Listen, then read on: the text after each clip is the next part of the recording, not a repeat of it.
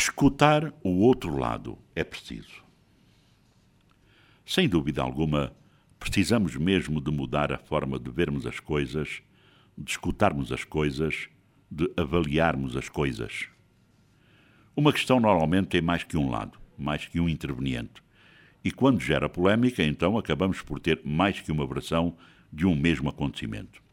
Importa, por isso, escutar ambas as partes, ouvir cada um dos lados. É assim que manda a ética. Vale para a comunicação social, como regra principal, mas é igualmente imprescindível que assim seja em tudo, e sobretudo nas questões de justiça, nas questões de direito. Os tribunais julgam perante factos devidamente comprovados e com ambos os lados representados. A polícia investiga escutando ambas as partes envolvidas num processo.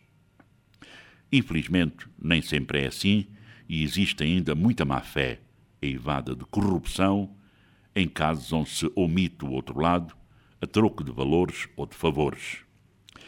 Mas urge ensinar, educar os cidadãos sobre os seus direitos e deveres.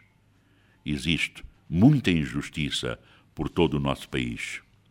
Naturalmente que o ideal seria não haver, mas isso é utópico. Um país que viveu uma guerra civil como a que tivemos, obviamente que ficou com sequelas. Daí a necessidade permanente de haver um observatório dos direitos humanos, um provedor de justiça e uma Procuradoria-Geral da República forte e atuante, todos eles para defender o direito, a justiça e contra as injustiças, contra os abusos do poder, contra os que se julgam acima da lei.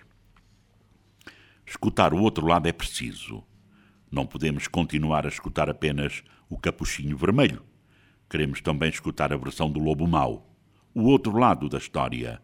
Bom dia.